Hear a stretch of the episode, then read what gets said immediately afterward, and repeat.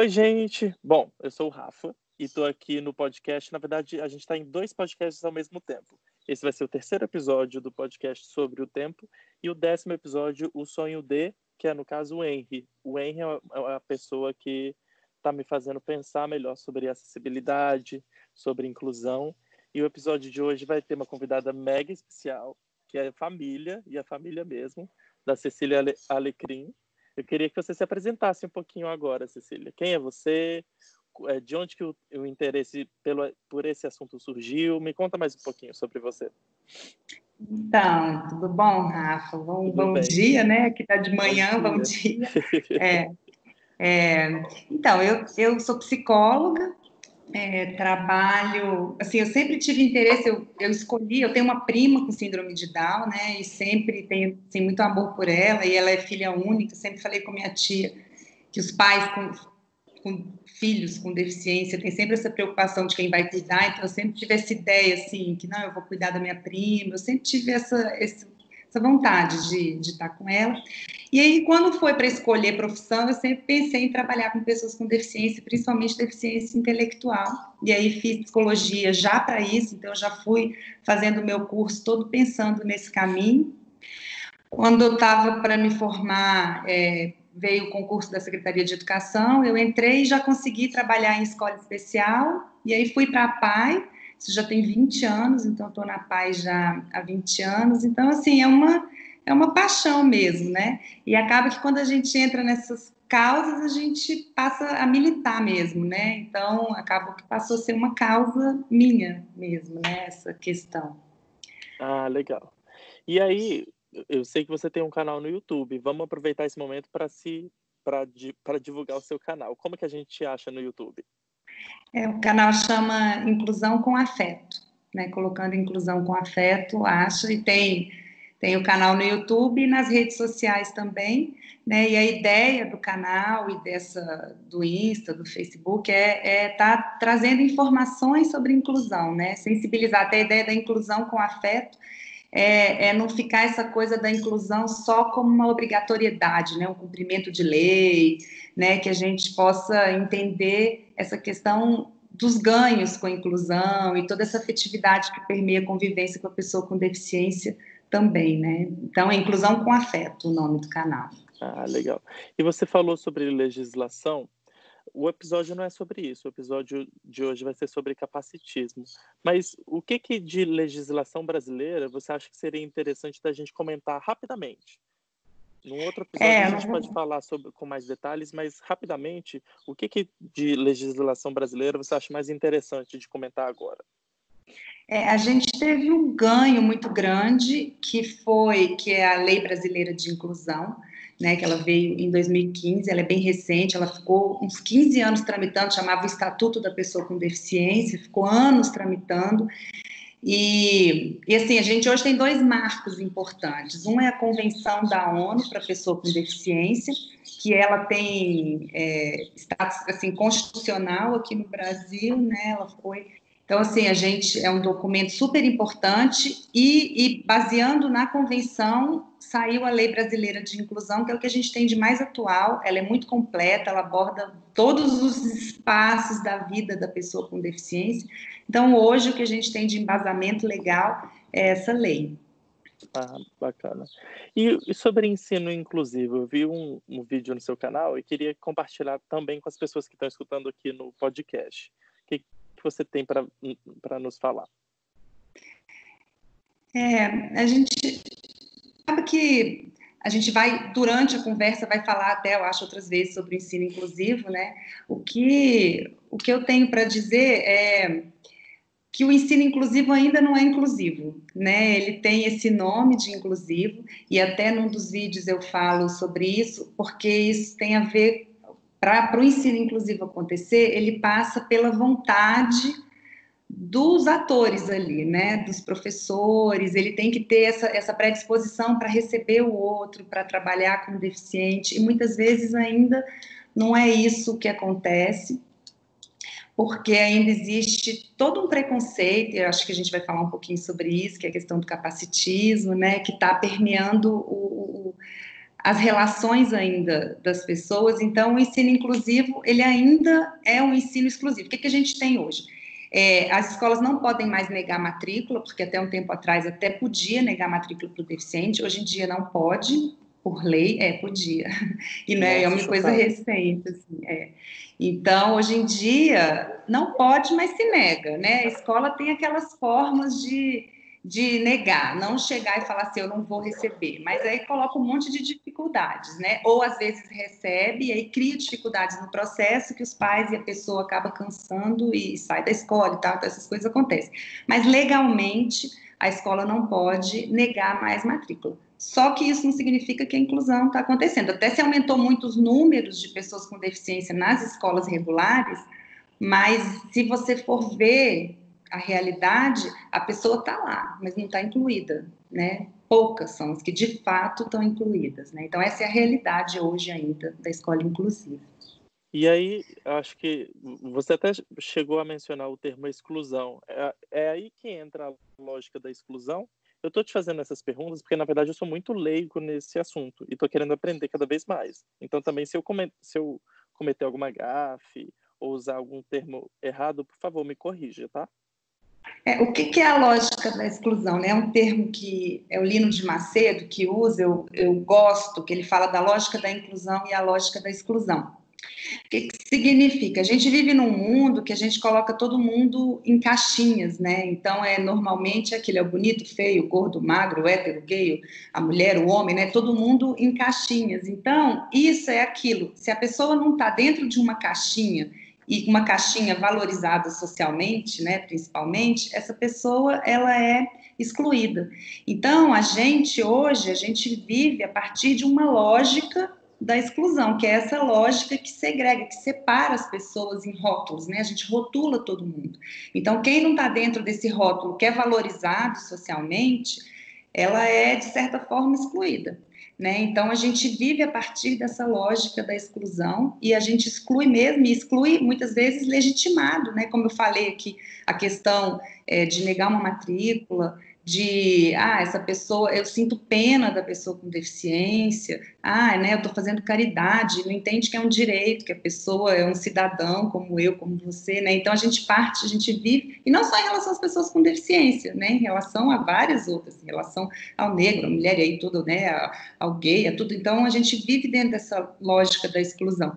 E aí a gente precisa mudar isso, né, a gente precisa reverter essa lógica e passar a atuar dentro dessa lógica da inclusão, que é uma lógica onde todo mundo cabe, né? Todo mundo, todo mundo cabe. Isso é uma questão de todo mundo, não só de quem sofre preconceito, né? Todo mundo tem que entender que é muito melhor a gente viver num mundo inclusive onde todo mundo cabe, né? Então é, é essa ideia, né? Entendi. Então a gente pode falar que por, é, sei lá, por consequência, por, por consequência disso, todas as vezes que a gente exclui alguém com deficiência, a gente está sendo preconceituoso, ou seja, a gente pode levantar o termo capacitismo. É isso? isso? É isso.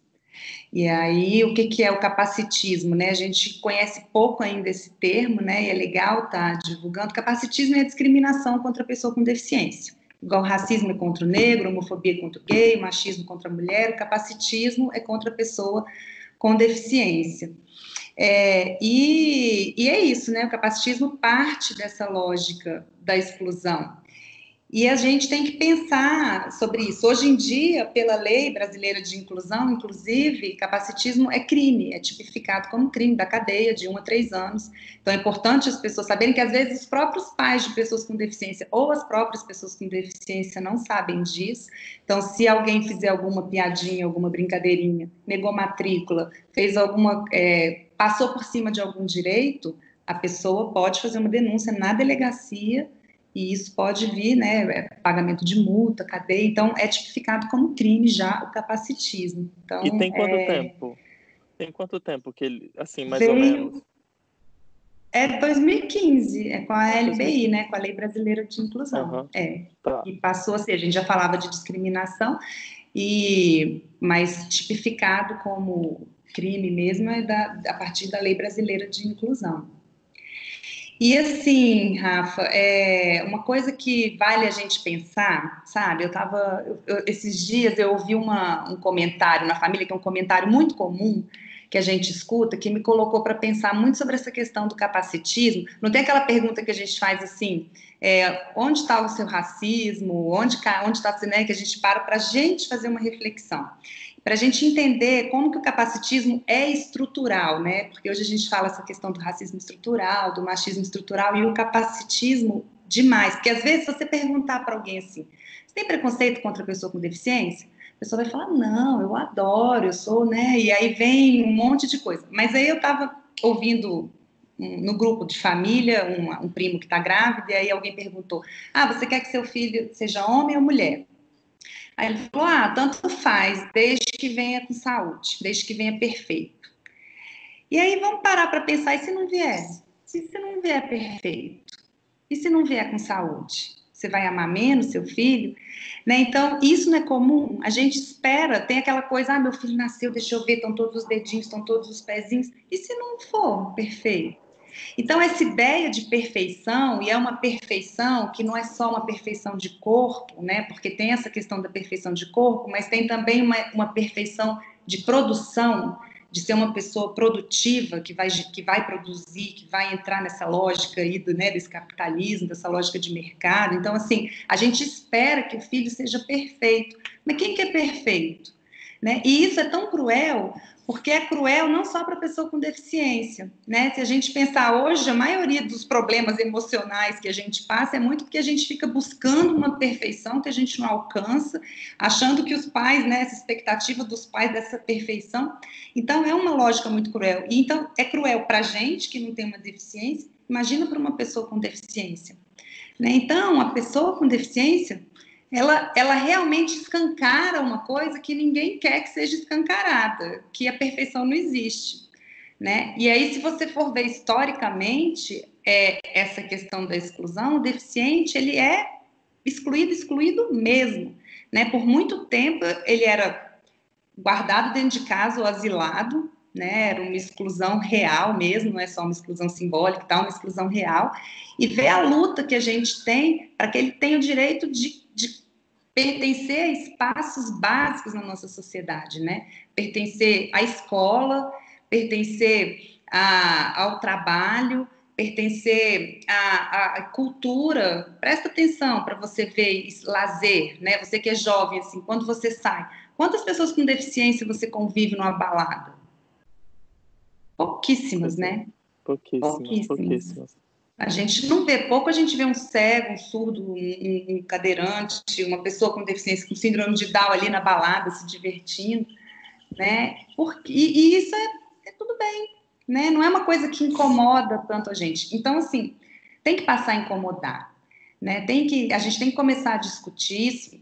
E eu achei muito legal a sua proposta. Eu até, né, acho assim, te dou mil parabéns, porque assim esse discurso tem que sair só do discurso das próprias pessoas com deficiência. Claro, eles são é o lugar de fala deles e eles têm, e, os, e a gente que trabalha com isso, mas tem que incomodar todo mundo, né? Assim, então é o jornalista, é a pessoa que trabalha ali com, com, né, com a cultura, com, em todos os espaços, isso tem que ser uma uma causa nossa, né, para que de fato essa inclusão aconteça. Enquanto a gente não abrir espaço para eles entender o nosso próprio preconceito, né, a gente deixar de ter pena da pessoa com deficiência, porque se olhar hoje ainda é muito isso que move as pessoas em relação ao deficiente, né? Essa noção de caridade, de coitado, nossa, eu me emociono quando eu vejo, né? Não, ali tem uma é uma pessoa. A deficiência é uma, é uma condição humana, né? Não é uma não é uma falta, porque a gente olha até a palavra, né? Deficiência é o que a gente usa hoje em dia, mas e tudo bem, né? Mas assim remete a um a um menos, né? É um ser humano que tem alguma falta, né? Volta essa ideia dessa imperfeição, né? Então a gente tem que deixar de ver isso como uma, uma falta e olhar como uma condição, né? Eles fazem parte, como eu e você, né? Nossa, Cecília, eu tô tão emocionado com, com, a, com a nossa conversa, assim, porque é algo que sempre teve aqui dentro, mas também eu não convivo com muitas pessoas com deficiência, sabe? A gente tem algumas pessoas na família, mas mesmo assim a gente não convive, porque a nossa família é muito grande. É, então está sendo um aprendizado assim constante. Eu quero muito te agradecer ter parado esse tempinho para conversar com a gente. Se quiser conversar novamente sobre cada um dos outros assuntos com mais detalhes, estou super aberto. Aproveita para uhum. divulgar novamente o seu canal, né? Que é o arroba Inclusão com Afeto. E uhum. eu vou te deixar agora se despedir das pessoas e depois eu me despeço. E eu acho que por hoje a gente já conversou sobre coisas muito legais, né?